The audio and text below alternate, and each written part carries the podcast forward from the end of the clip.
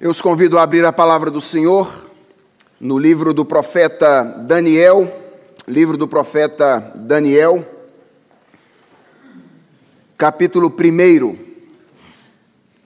Farei a leitura de todo o capítulo 1 do livro de Daniel e convido os irmãos a acompanharem de maneira silenciosa e atenta a leitura que farei da palavra do nosso Deus. Daniel, capítulo 1.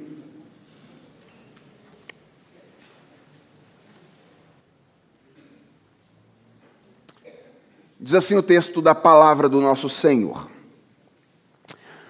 No ano terceiro do reinado de Jeoaquim, rei de Judá, Nabucodonosor, rei da Babilônia, veio a Jerusalém e a sitiou. O Senhor entregou nas mãos dele Jeoaquim, rei de Judá, e alguns dos utensílios da casa de Deus. Nabucodonosor levou esses utensílios para a terra de Sinar, para o templo do seu Deus, e os pôs na casa do tesouro do seu Deus. Depois o rei ordenou a Aspenaz, chefe dos seus eunucos, que trouxesse alguns dos filhos de Israel, tanto da linhagem real como dos nobres, jovens sem nenhum defeito, de boa aparência, sábios, instruídos, versados no conhecimento e que fossem competentes para servirem no palácio real. E que Aspenaz lhes ensinasse a cultura e a língua dos caldeus. O rei determinou que eles recebessem uma alimentação diária tirada das finas iguarias da mesa real e do vinho que ele bebia. Os jovens deveriam ser educados ao longo de três anos e, ao final desse período, passariam a servir o rei. Entre eles se achavam Daniel, Ananias, Misael e Azarias, que eram da tribo de Judá. O chefe dos eunucos lhes deu outros nomes, a saber, a Daniel o de Beltesazar, a Ananias o de Sadraque, a Misael o de Mesaque e a Azarias o de Abednego. Daniel resolveu não se contaminar com as finas iguarias do rei, nem com o vinho que ele bebia. Por isso pediu ao chefe dos eunucos que lhe permitisse não se contaminar.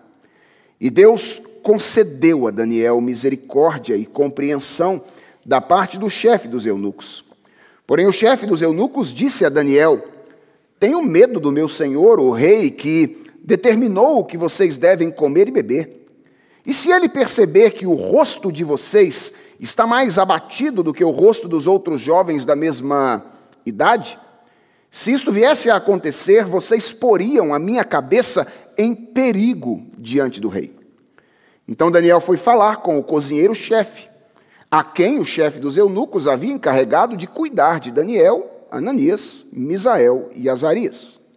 Daniel disse a ele: Por favor, Faça uma experiência com estes seus servos durante dez dias.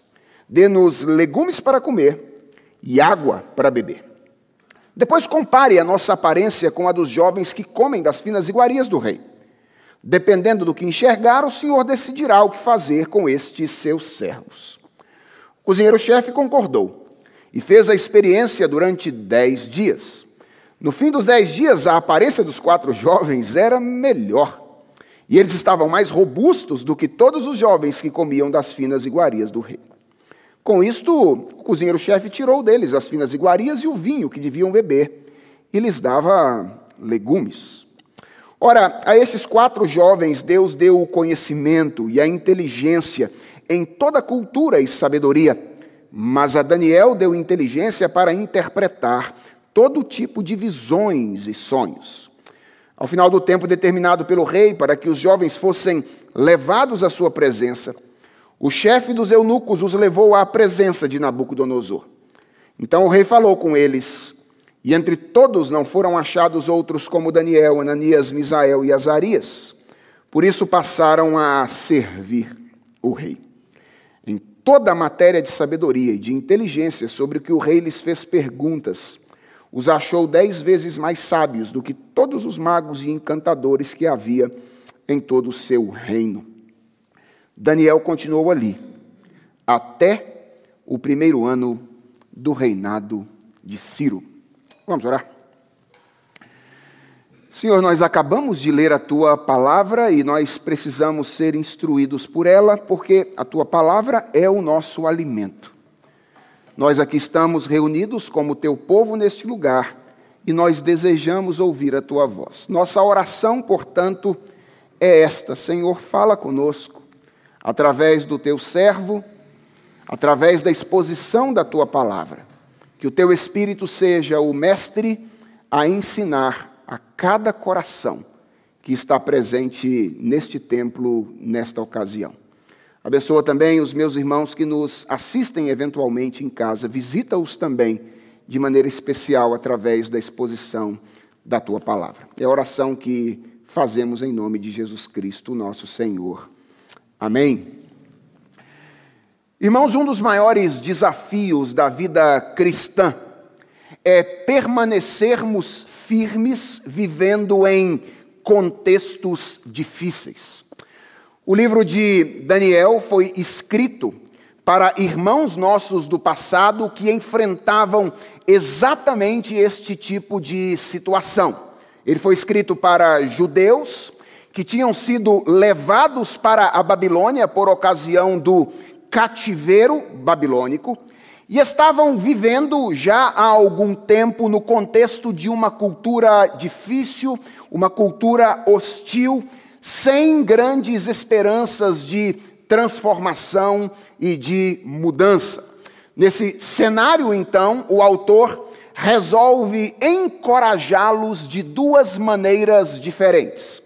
Primeiro, através de algumas histórias nos capítulos 1 até o capítulo 6 do livro de Daniel, nós encontramos seis acontecimentos da vida de quatro jovens que, como eles tinham sido levados para o exílio, para o cativeiro, e a finalidade desses capítulos ou desses relatos é exemplificar uma vida de firmeza, chamando a atenção para algumas coisas às quais nós devemos nos apegar se nós queremos nos manter firmes vivendo em um contexto hostil. Além dessas histórias, o livro contém, do capítulo 7 até o capítulo 12, quatro profecias preditivas, que tinham a finalidade de informar aqueles que estavam no cativeiro da Babilônia daquilo que Deus havia dito que haveria de acontecer no futuro. Nesta série de mensagens que nós estamos iniciando hoje e que nós estamos chamando de Ouse Ser Firme, inspirados por um livro do Dr. Stuart Olliott, publicado pela uh, editora Fiel, que eu recomendo bastante a todos vocês que puderem ler, nós vamos considerar o ensino deste livro. Nós vamos trabalhar de maneira mais detalhada com a parte narrativa do livro, com as histórias. Vamos ter seis diferentes mensagens lidando com cada um dos seis primeiros capítulos do livro de Daniel. E ao final, num esforço de tentar sintetizar quatro grandes profecias, nós vamos pregar uma única mensagem sobre a prática ou a parte profética da passagem. Eu sei que os irmãos já estão preocupados como é que vai ser a leitura pré-sermão, não é? Do capítulo 6, 7 até o capítulo 12. Ah, calma, quando chegar lá a gente vê o que a gente faz. Na mensagem de hoje, que é a primeira mensagem desta série, nós veremos que, vivendo neste mundo, nós estamos imersos em um conflito, mas Deus, por sua fidelidade, nos provê aquilo de que precisamos para enfrentá-lo. Esta é a lição da noite. Se você é daqueles que gosta de anotar, tome nota. Hoje nós vamos aprender que vivendo neste mundo nós estamos imersos em um conflito, mas Deus, por sua fidelidade, nos provê aquilo de que precisamos para enfrentá-lo. Daniel começa aí nos versículos de 1 a 7 do primeiro capítulo, com uma espécie de apresentação do cenário no qual os eventos narrados pelo livro aconteceram.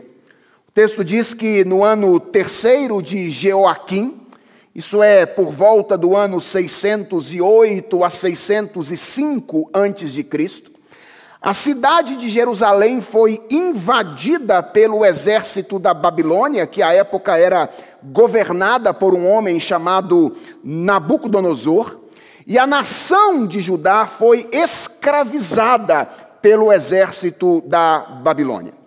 E como parte da sua estratégia de conquista, além de levar alguns importantes objetos de Judá para a Babilônia, Nabucodonosor ordenou que também algumas pessoas importantes fossem levadas para lá, especialmente alguns jovens. Estima-se que Daniel e seus amigos tinham por volta dos seus 15 anos de vida nesta ocasião. Talvez esteja dizendo, mas pastor, 15 anos não é jovem, 15 anos é adolescente. Irmãos, a adolescência é uma categoria da sociedade moderna. No mundo antigo, as pessoas se tornavam adultas aos 12 anos de vida. Daniel tinha, portanto, 15 anos de vida, juntamente com os seus amigos, quando foram levados para a Babilônia. Eles eram da linhagem real e da nobreza da nação de Judá, e tinham algumas das características muito, ou algumas características muito específicas, que Nabucodonosor exigiu que esses jovens tivessem. Primeiro, eles precisavam ser fisicamente aptos e belos, esse é o significado das expressões sem nenhum defeito e de boa aparência. Além disso, eles precisavam ser intelectualmente competentes e preparados. Esse é o significado das expressões instruídos na sabedoria, doutos em ciência e versados no conhecimento. E eles precisavam também ser relacionalmente hábeis. Esse é o significado da expressão competentes para servir no palácio real. O projeto de Nabucodonosor era muito simples: era matriculá-los na Universidade da Babilônia, prepará-los intelectual e culturalmente com aquilo que era estabelecido de conteúdo importante naquela cultura e inseri-los posteriormente no funcionalismo público da cidade da Babilônia. É assim que Daniel e os seus três amigos, que são os personagens principais das histórias do livro, aparecem nele, como os jovens que foram selecionados por este processo seletivo para o projeto de Nabucodonosor. Os estudiosos discutem se Daniel e os seus amigos eram alguns dos jovens ou se eles eram todos os jovens. A, a, princípio, parece que naquela ocasião apenas esses quatro jovens foram levados para este projeto. Bem, eu gostaria que você percebesse, em primeiro lugar, que em comparação com o que aconteceu com a maioria dos seus compatriotas, Daniel e os seus amigos foram levados para a Babilônia em uma condição bastante privilegiada. Vejam, de certa forma, esta era até mesmo uma grande oportunidade.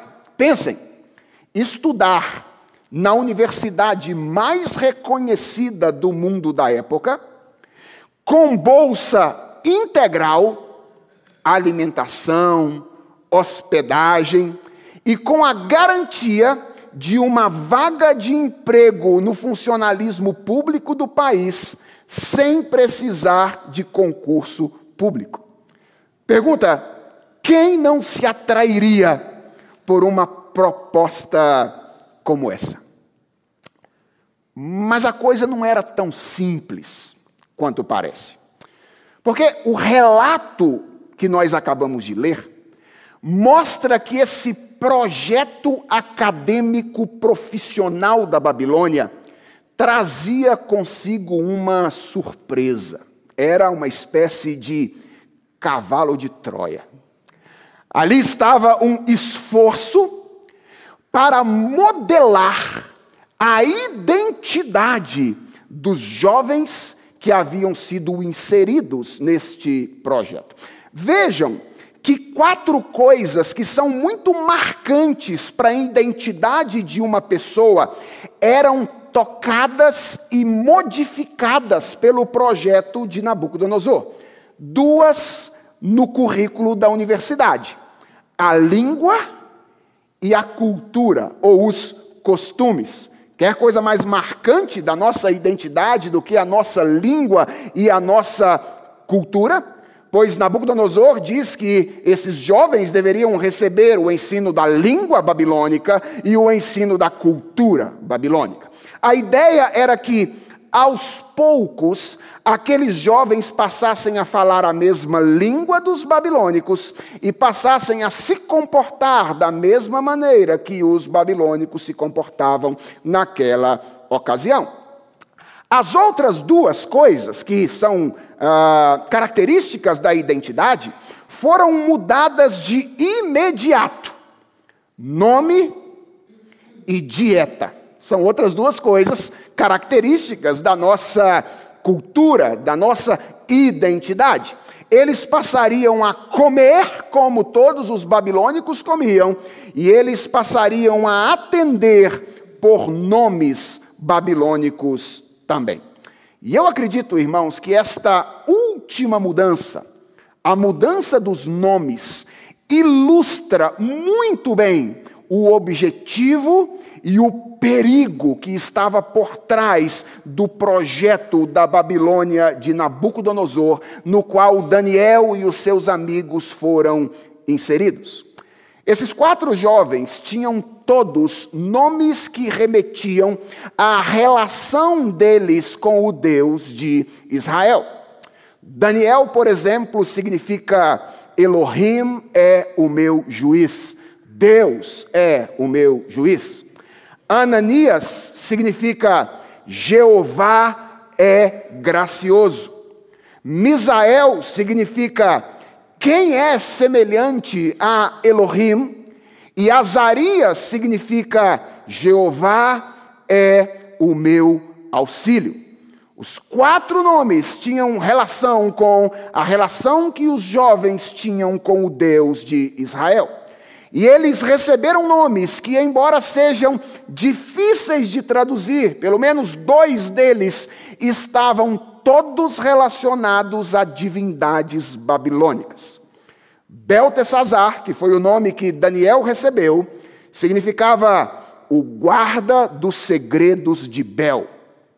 Sadraque, a gente não sabe exatamente o que é que significava, mas a grande maioria dos estudiosos entende que era derivado de uma divindade babilônica chamada Marduk. Sadraque resguardava alguma relação com essa divindade.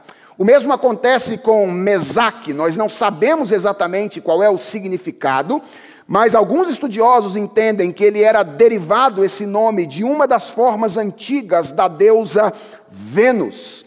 E Abednego significava servo de Nego, que era um outro deus da Babilônia. Isso mostra, irmãos, esta mudança de nomes, que embora Daniel e os seus amigos possam ter sido levados à Babilônia em uma condição privilegiada da perspectiva econômica, da perspectiva do conforto que eles experimentariam naquele lugar, a condição deles implicava as mesmas dificuldades ou dificuldades ainda maiores do que aquelas enfrentadas pelos compatriotas ou pelos seus compatriotas naquele, naquele tempo. Eles estavam submetidos a um treinamento que tinha como propósito apagar dos lábios e da mente deles toda a memória de Jerusalém e ensiná-los pouco a pouco a amar a Babilônia. Esse era o objetivo do grande projeto de Nabucodonosor. Irmãos, nessa passagem que nós estamos estudando, Jerusalém e Babilônia são apenas as capitais de duas nações antigas. Mas se você conhece a Bíblia, você sabe que Jerusalém e Babilônia, em outros lugares da Bíblia, são conceitos teológicos representativos de dois reinos espirituais que estão em um perene conflito no mundo no qual nós vivemos. Jerusalém é uma palavra que a Bíblia usa em outros lugares para se referir ao reino de Deus. A eterna morada de Deus com o seu povo no Apocalipse é chamada de Nova Jerusalém. Ao mesmo tempo em que Babilônia é um conceito usado pela Bíblia para se referir ao reino ou ao domínio usurpador de Satanás nesse mundo quando o Apocalipse fala da vitória de Jesus Cristo sobre esse reino parasita, a expressão que o Apocalipse usa é: caiu a grande Babilônia. Jerusalém e Babilônia são mais do que duas cidades na Bíblia. São conceitos teológicos representativos de dois reinos espirituais. E isso nos leva a olhar para aquilo que acontece aqui no livro de Daniel, não apenas como um conflito histórico particular de duas nações que ficaram no passado da história da humanidade, mas como uma ilustração deste conflito espiritual que perpassa a história desde a queda até a consumação. E eu gostaria de destacar duas coisas a respeito deste conflito nesta noite.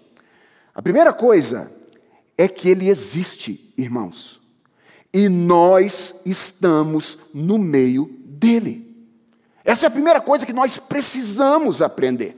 Ah, vejam, eu, eu posso estar errado, mas às vezes eu tenho a impressão de que muitos de nós, cristãos contemporâneos, andamos meio esquecidos da existência deste conflito. A mentalidade materialista dos nossos dias, as facilidades de uma era tecnológica, a falta de rigor típica da nossa brasilidade, parecem nos estimular a viver como se nós estivéssemos passando férias em um resort e não como de fato estamos em um campo de batalha. Eu não tenho nenhuma dúvida, nenhuma dúvida, de que há muitas coisas boas, muitas coisas belas, muitas coisas justas no mundo em que nós vivemos, das quais nós devemos desfrutar porque são dádivas do nosso Criador, são expressões do caráter de Deus. Deus nos criou e nos salvou para experimentar e desfrutar as coisas belas da sua criação.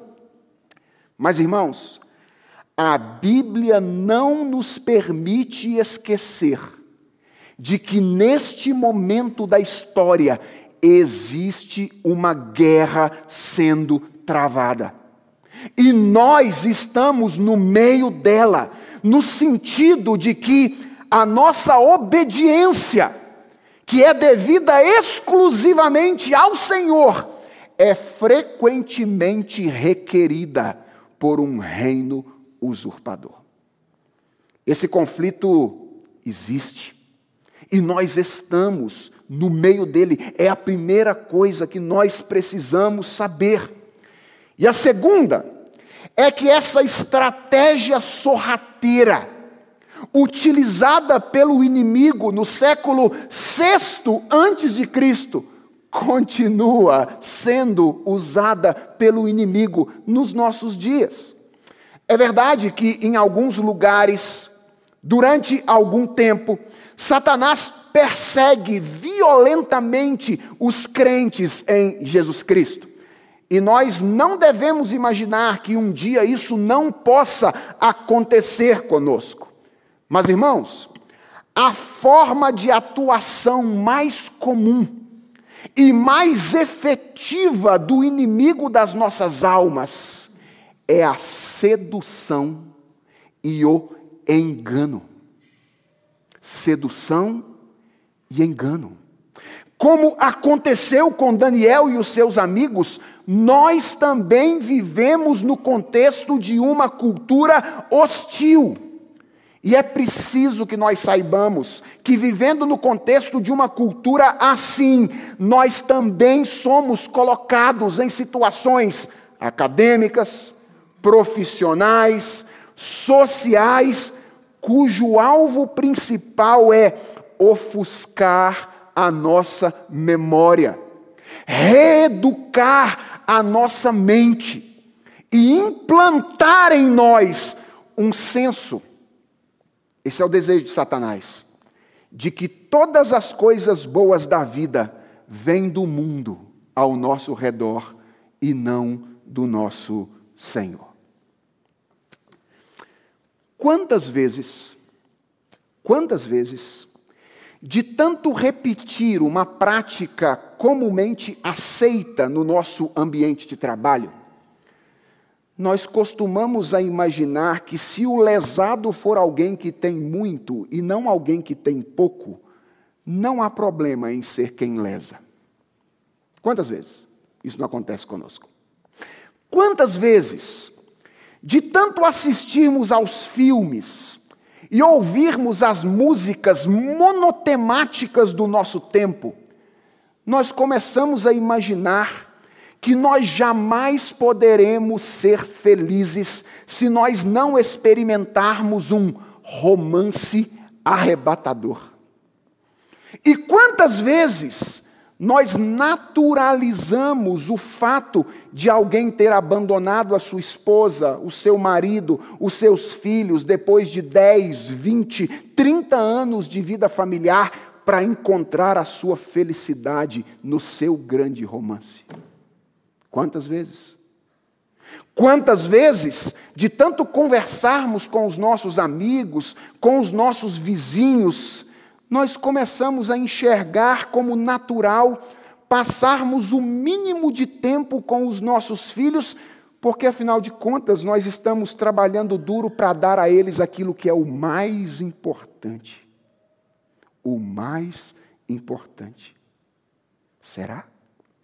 Essas são ou esses são apenas alguns exemplos de como é que a nossa memória pode ser ofuscada pelo convívio no mundo no qual nós estamos. Como a nossa mente frequentemente pode ser reeducada na medida em que nós estamos expostos à cultura na qual nós estamos inseridos. E a pergunta que nós precisamos fazer nesta noite é: o que fazemos diante deste cenário ou desta realidade? Será que nós devemos fugir do mundo e viver em guetos como se nós fôssemos monges? Ou será que nós devemos participar de tudo de olhos fechados, como se absolutamente nada estivesse acontecendo como os cínicos? Monge ou cínico? Vejamos o exemplo de Daniel e dos seus amigos. Em primeiro lugar, eu quero que você perceba que Daniel e seus amigos não fugiram da cidade, nem fugiram, nem escaparam das oportunidades que lhes foram dadas na cidade da Babilônia. Essa é a primeira coisa que é importante perceber aqui. Daniel e os seus amigos não recusaram a matrícula na universidade. Daniel e os seus amigos não recusaram as aulas com os professores da Babilônia.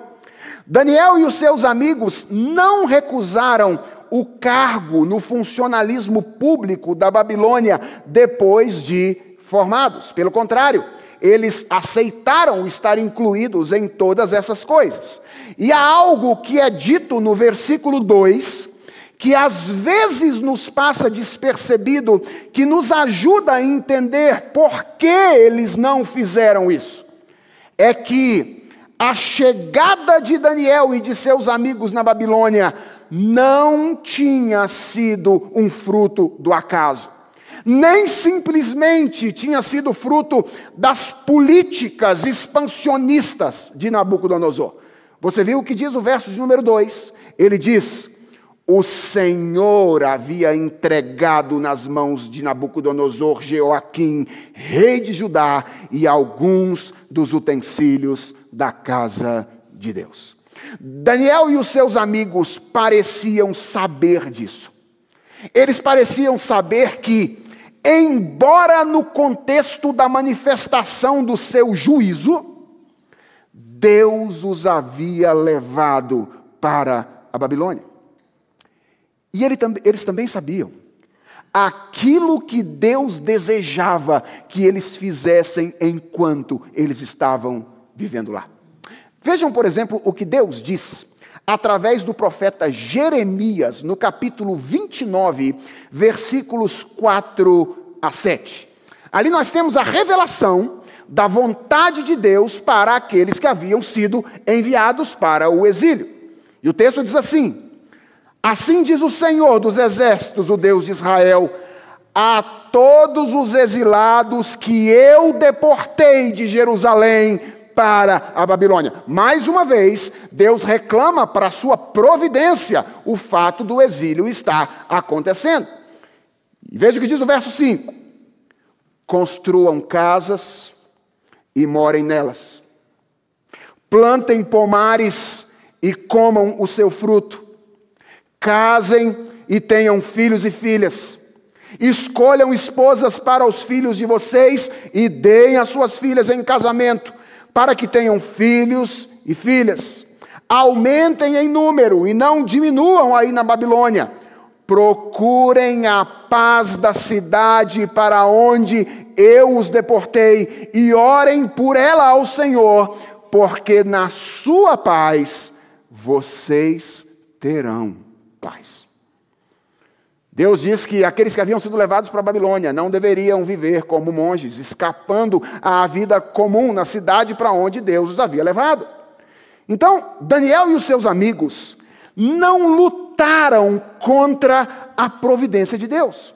Ao invés disso, eles aceitaram a providência de Deus, que os colocou naquela situação ou naquela condição difícil, como o chamado deles para aquele momento, com todas as dificuldades que isso poderia lhes trazer. E na medida do possível, eles trabalharam, preste atenção nisso, dentro do sistema da Babilônia, como bons cidadãos da cidade na qual Deus os havia colocado. E é isso também, meus irmãos, que nós devemos fazer na cultura na qual nós estamos inseridos. Às vezes nós pensamos assim: por que, que Deus não nos salva e nos tira logo daqui? Não é isso? Por que, que Deus não, não salva a gente e não tira logo a gente daqui? Por que é que Deus nos faz viver por tanto tempo neste mundo cheio de pecado? Por que, Deus projetou a história da redenção de modo a manter o seu povo por tanto tempo no meio de uma cultura hostil, no meio de um mundo dominado pela Babilônia? E talvez essas, seja, essas sejam perguntas para as quais nós não teremos resposta por enquanto, embora a gente possa ter alguns insights importantes sobre isso que eu não tenho tempo de comunicar agora. Mas existe algo que nós sabemos. Existe algo que nós sabemos. Nós sabemos que esta é a providência de Deus. Que este é o lugar onde Deus quer que nós vivamos agora. E saber isso é suficiente para que nós não vivamos isolados do mundo, mas vivamos procurando o bem do lugar onde Deus nos colocou, não importando o quanto isso seja desafiador para nós. Então, a primeira coisa que nós aprendemos com Daniel e os seus amigos é que nós não devemos assumir uma atitude monástica em relação a culturas hostis. Daniel e seus amigos, eles não fugiram da cidade, nem das oportunidades que lhes foram dadas. Ao mesmo tempo, Daniel e os seus amigos resistiram sábia e claramente ao processo de modelagem de caráter que a Babilônia queria impor sobre eles. Ao mesmo tempo em que não escaparam da cidade, eles resistiram de maneira sábia e clara ao processo de modelagem que a Babilônia queria impor sobre eles. E eu creio que isso pode ser visto em dois lugares aqui no texto, com intensidades diferentes. Primeiro, eles parecem ter resistido silenciosamente à mudança de nomes. Eles parecem ter resistido silenciosamente. Vejam, é verdade que eles não se recusaram a, a responder pelos novos nomes que receberam. Ao que tudo indica, eles não reagiram intensamente, recusando-se a responder por esses nomes. Mas existe algo curioso no livro de Daniel. É que, nas ocasiões em que o texto os apresenta, referindo-se e relacionando-se uns com os outros, eles são tratados sempre pelo seu nome hebreu.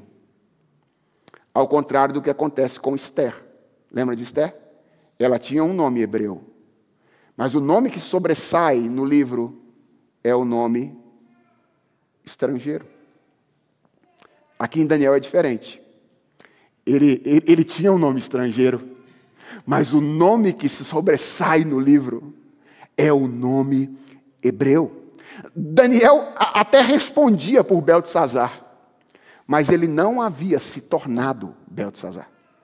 Sadraque, Mesaque e Abidnego eram nomes pelos quais Ananias, Misael e Azarias até respondiam, mas os seus nomes verdadeiros era aquilo que os marcavam quando eles conversavam entre si e sobre eles próprios. Essa resistência silenciosa é a primeira evidência de que no meio da Babilônia aqueles jovens não haviam se esquecido de que eles eram filhos de Jerusalém.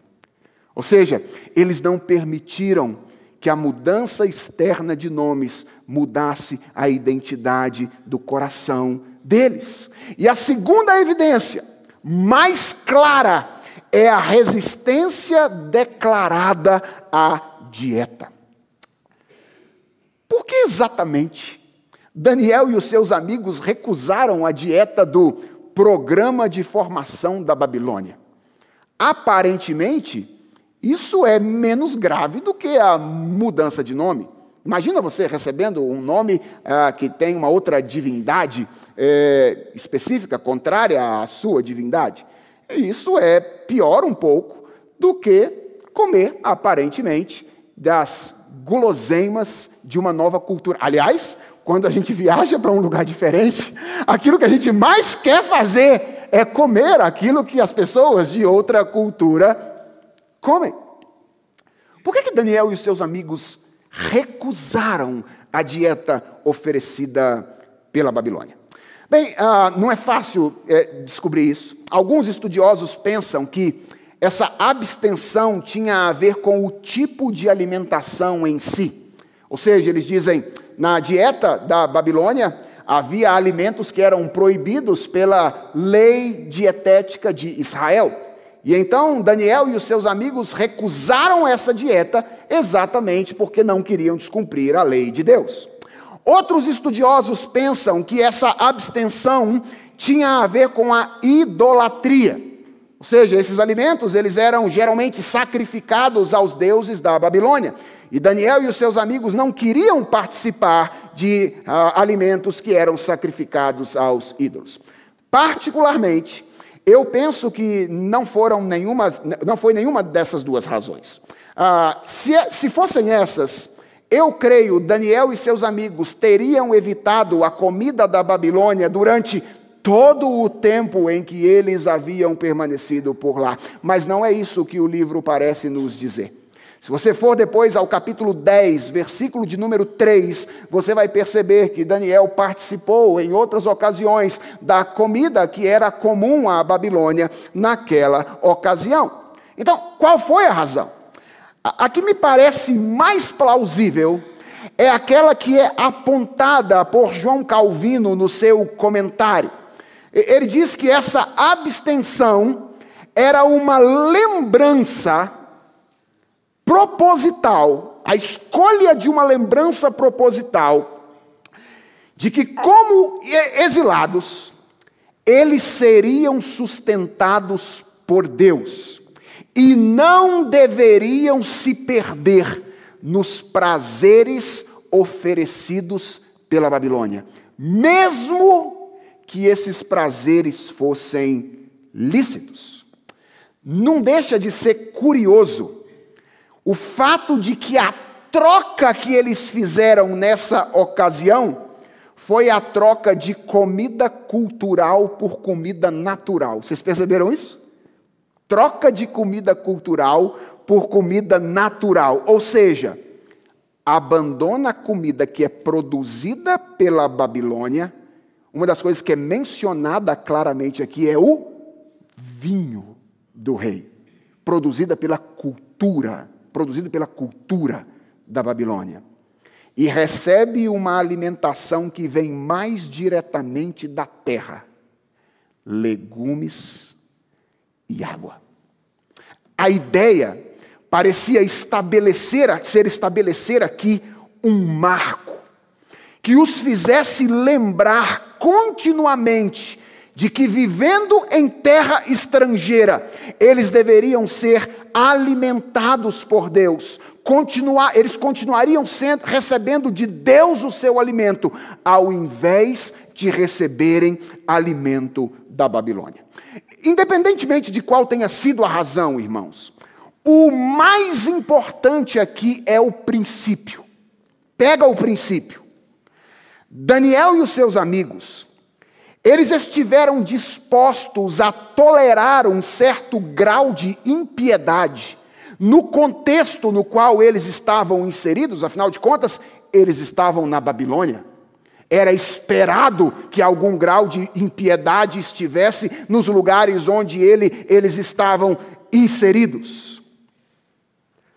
Até o momento em que esta impiedade lhes afetasse o coração e lhes dominasse o comportamento. Eles estavam atentos para perceber quando isso estava para acontecer e foram corajosos para reagir declaradamente quando perceberam que esta ocasião estava se aproximando. Ah, eu quero chamar a sua atenção para duas coisas que são muito importantes na maneira como Daniel e os seus amigos reagem em relação a essa dieta.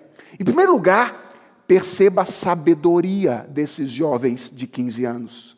Percebam a prudência deles.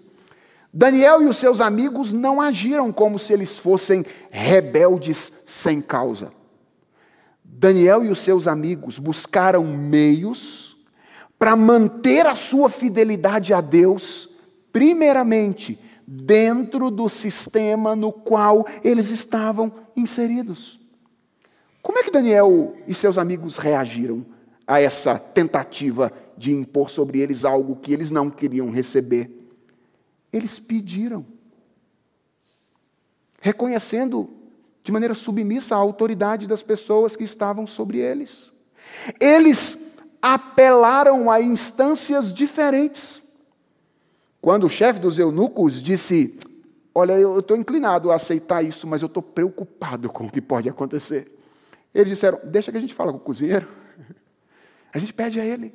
E eles apelaram para instâncias diferentes. E eles se submeteram a testes. Perceberam isso? Faça um teste. Se você tiver com medo, testa a gente. Veja, veja como é que eles foram sábios. Perceba a prudência desses meninos na maneira como eles reagem às iniciativas da Babilônia. Eles estavam dispostos a esgotar todas as alternativas antes de tomarem uma postura mais enérgica, antes de tomarem uma postura mais radical. Então me chama a atenção a sabedoria e a prudência com a qual eles reagem, mas também me chama a atenção a clareza com a qual eles reagem. Daniel não inventou desculpa. Ele não falou assim: eu tenho uma alergia, não posso comer esse negócio. Ele não disse: eu tenho um problema de estômago, eu não posso comer isso aí. O verso 8 diz que ele pediu ao chefe dos eunucos que lhe permitisse não se contaminar. É contaminação, ele disse. E eu quero pedir autorização a você para não precisar negociar a minha consciência. Ao mesmo tempo em que ele foi absolutamente sábio e prudente, ele e seus amigos foram absolutamente claros quanto àquilo que lhes fazia abster da dieta que lhe estava sendo proposta. O que, que a gente deve fazer, irmãos? Esse é o ponto. Se a providência de Deus nos colocou nesse contexto difícil, foi a providência de Deus que nos colocou aqui. Deus poderia ter nos salvado e nos tirado do mundo. Mas ele nos manteve nesse contexto do mundo onde culturas hostis a Deus, a Sua palavra e ao Evangelho existem. O que nós devemos fazer? Fugir e viver em guetos como se nós fôssemos monges? Fechar os olhos como cínicos, como se nada estivesse acontecendo? A resposta é não, nós não devemos fazer nenhuma dessas coisas. O que Daniel capítulo 1 nos ensina é que nós devemos, em primeiro lugar, viver de maneira responsável a nossa cidadania terrena. E na medida em que a nossa cidadania celestial não é prejudicada pela nossa cidadania terrena, a nós cabe colaborar com o bem do lugar onde Deus nos colocou, por mais hostil que esse lugar seja contra nós. E quando nós percebemos que a nossa cidadania celestial pode ser afetada, então sim, Deus espera que nós resistamos. E, e, nesse caso, eventualmente até a fuga pode se tornar uma alternativa como forma de resistência. O mais importante é que a nossa resistência seja uma resistência sábia e prudente, e que a nossa resistência seja uma resistência clara. Sabem por quê, irmãos? Porque o nosso testemunho ele é muito prejudicado quando nós assumimos posturas desproporcionais. Muito prejudicado. Quando um tiro de chumbinho resolveria o problema e a gente usa um canhão. Certo? E às vezes a gente que é crente tem essa tendência. Um tiro de chumbinho resolveria o problema. Mas a gente parece que só tem uma arma, que é usar um canhão. Então, nosso testemunho é muito prejudicado quando nós somos desproporcionais, mas ele também é muito prejudicado quando nós não somos claros quando a gente encontra caminhos para fugir, para não dizer o que de fato temos que dizer. Ele é prejudicado quando ele não vem acompanhado das verdadeiras razões pelas quais nós fazemos algo ou nós deixamos de fazer. A força do nosso testemunho está na sobriedade e na integridade com que ele é oferecido. A força do nosso testemunho está na sobriedade e na integridade com que ele é oferecido. Irmãos, embora a fidelidade de Daniel e seus amigos seja um aspecto importante desse primeiro capítulo, eu quero mostrar apenas uma última coisa a você antes de encerrar. Eu quero mostrar a você que o foco do capítulo não está posto na fidelidade desses quatro jovens em relação a Deus. O foco deste capítulo está posto na fidelidade de Deus em relação a esses jovens. Veja isso. Daniel e os seus amigos foram absolutamente sábios e prudentes ao resistir às ameaças da Babilônia. Mas o texto não atribui o sucesso de Daniel e os seus amigos à prudência deles. O que o texto diz no versículo 9 é que Deus concedeu a Daniel misericórdia e compreensão da parte do chefe dos eunucos. Por que, que a investida de Daniel obteve sucesso? Foi porque ela foi sábia? Foi porque ela foi prudente? O texto diz: Deus concedeu a Daniel misericórdia e compreensão da parte do chefe dos eunucos. A, além disso, nesse caso, o resultado do teste ao qual eles foram submetidos claramente não foi o esperado. Irmãos, normalmente as pessoas não ficam mais robustas comendo apenas legumes e água. A, a melhor aparência de Daniel e dos seus amigos nessa ocasião, ao que tudo indica, foi um milagre. E isso mostra a fidelidade de Deus honrando o compromisso com o seu povo. Além disso, vejam só, Daniel e os seus amigos tinham grande preparo intelectual. Mas quando o texto fala do sucesso deles no teste final ao qual Nabucodonosor os submeteu, o texto não atribui esse sucesso ao preparo intelectual que eles tinham. O que o texto diz no versículo de número 17 é que aos quatro jovens Deus deu o conhecimento e a inteligência em toda a cultura e sabedoria, e a Daniel, Deus deu inteligência para interpretar todo tipo de visões e sonhos. O que eu quero que você perceba é que foi o favor de Deus sobre eles que os habilitou a responder às questões de Nabucodonosor e os fez serem encontrados dez vezes mais sábios do que todos os outros conselheiros do rei.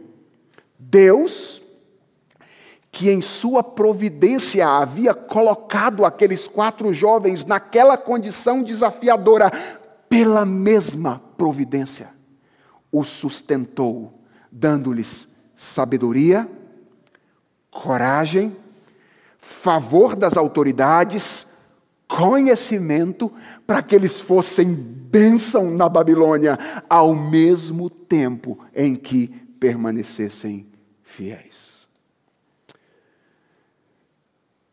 Eu quero terminar o sermão de hoje, irmãos, enfatizando isto como toda e qualquer história da Bíblia, a história de Daniel e seus amigos não é sobre eles.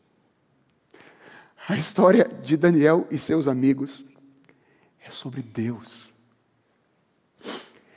É sobre como Deus conduz a história do seu povo, às vezes fazendo-os passar por situações hostis mas habilitando o seu povo a testemunhar de forma extraordinária nesses contextos.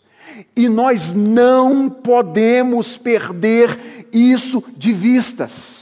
Porque quando nós perdemos isso de vistas e lemos esse texto como se ele fosse sobre Daniel e seus amigos e não sobre Deus, nós perdemos também o conforto e o encorajamento que histórias como essas foram escritas para nos dar. Sabe por quê? Porque é provável que quando nós consideramos a nossa vida, nós nos vejamos mais parecidos com a multidão que foi deportada para o exílio, que adotou nomes estrangeiros, comeu da comida do rei e se identificou com os babilônicos, do que com Daniel e os seus amigos. Se você for honesto, você chegará à conclusão de que muitas maneiras, frequentemente, você tem assimilado a cultura do mundo no qual você vive. E a pergunta é: será que existe esperança para você? Será que existe esperança para nós? Se a história fosse sobre Daniel, e a mensagem do livro fosse: seja como ele, e tudo te irá bem. A resposta seria: não, não há esperança. A grande notícia é que a história não é sobre Daniel, a história é sobre Deus. E Deus não é fiel àqueles que lhe são fiéis. Porque, em última instância, ninguém possui o tipo de fidelidade capaz de atrair a fidelidade de Deus, exceto Cristo. Que, ao contrário de Daniel, foi exilado, que, ao contrário de Daniel, que foi exilado sem escolha, se exilou voluntariamente. Enfrentou tentações e sofrimentos maiores do que aqueles que Daniel enfrentou ou que nós enfrentaremos ao longo da nossa vida. Permaneceu fiel, firme, puro, até o final e compartilha a perfeição da sua obediência com todos aqueles que depositam a sua fé nele. Ouça o que eu vou dizer agora. A nossa salvação não descansa na nossa capacidade de permanecermos incontaminados do mundo, embora isso seja o que nós devemos fazer. A nossa salvação descansa na oferta incontaminada que Jesus ofereceu em nosso lugar. Deus não foi fiel a Daniel e a seus amigos por causa da fidelidade deles.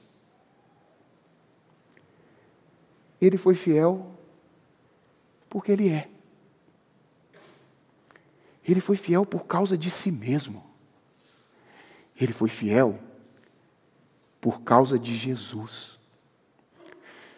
E se nós estamos em Jesus, nós precisamos crer que o Deus que manteve esses jovens fiéis em um contexto tão desfavorável pode nos manter fiéis em nossas dificuldades e nos desafios que nós experimentamos também. Então, confie em Deus. Peça a Deus Peça a Deus que opere em você a verdadeira fidelidade. Peça a Deus que faça de você um poderoso instrumento de testemunho em sua casa, em sua escola, no seu local de trabalho. Não importa quão esmagadora a nossa situação possa parecer, Deus é capaz de nos sustentar. Ele prometeu isso. E ele cumprirá isso, do começo ao fim. Você viu como termina Daniel? Primeiro? Termina dizendo: Daniel continuou ali até o primeiro ano do reinado de Ciro. O primeiro ano reinado, do reinado de Ciro foi o ano em que foi promulgado o decreto que permitiu aos judeus voltar para Jerusalém. 70 anos depois da ocasião em que Daniel e seus amigos foram levados para o exílio. Do início ao fim, Deus é fiel. Reis vêm e vão. No final do livro, não é mais Nabucodonosor. Impérios vêm e vão. Ciro já não é mais um rei babilônico. Ele é um rei do império medo-persa. Mas a fidelidade do Senhor permanece para sempre. Vamos orar? Senhor nosso Deus e Pai, nós reconhecemos que vivemos em culturas difíceis nós às vezes ficamos assustados com as coisas que acontecem nos nossos dias. Nós vivemos em uma cultura tão hostil à tua palavra, tão hostil ao Senhor. que nós às vezes não sabemos se conseguiremos resistir. Obrigado pelo ensino dessa noite. Obrigado pelo exemplo de Daniel e de seus amigos. Mas obrigado, sobretudo, pela lembrança de que foi o Senhor quem o sustentou. E obrigado porque tu fizeste isso por causa de quem tu és, da tua fidelidade, do teu amor por teu filho Jesus Cristo. E nós queremos te pedir, por amor de Jesus, sustenta o teu povo nesses dias difíceis. Por amor do teu filho Jesus Cristo, dá-nos firmeza, dá-nos sabedoria, dá-nos prudência, dá-nos coragem, dá-nos conhecimento, dá-nos todas as coisas de que precisamos para testemunhar de maneira vívida nos lugares onde o Senhor nos colocou. Até aquele dia, aquele dia em que nós viveremos para sempre contigo, em uma cultura onde não haverá distância entre os valores do tempo e os valores do Senhor. Nós aguardamos esse dia, mas te pedimos, mantenha-nos firmes, em nome de Jesus Cristo. Amém.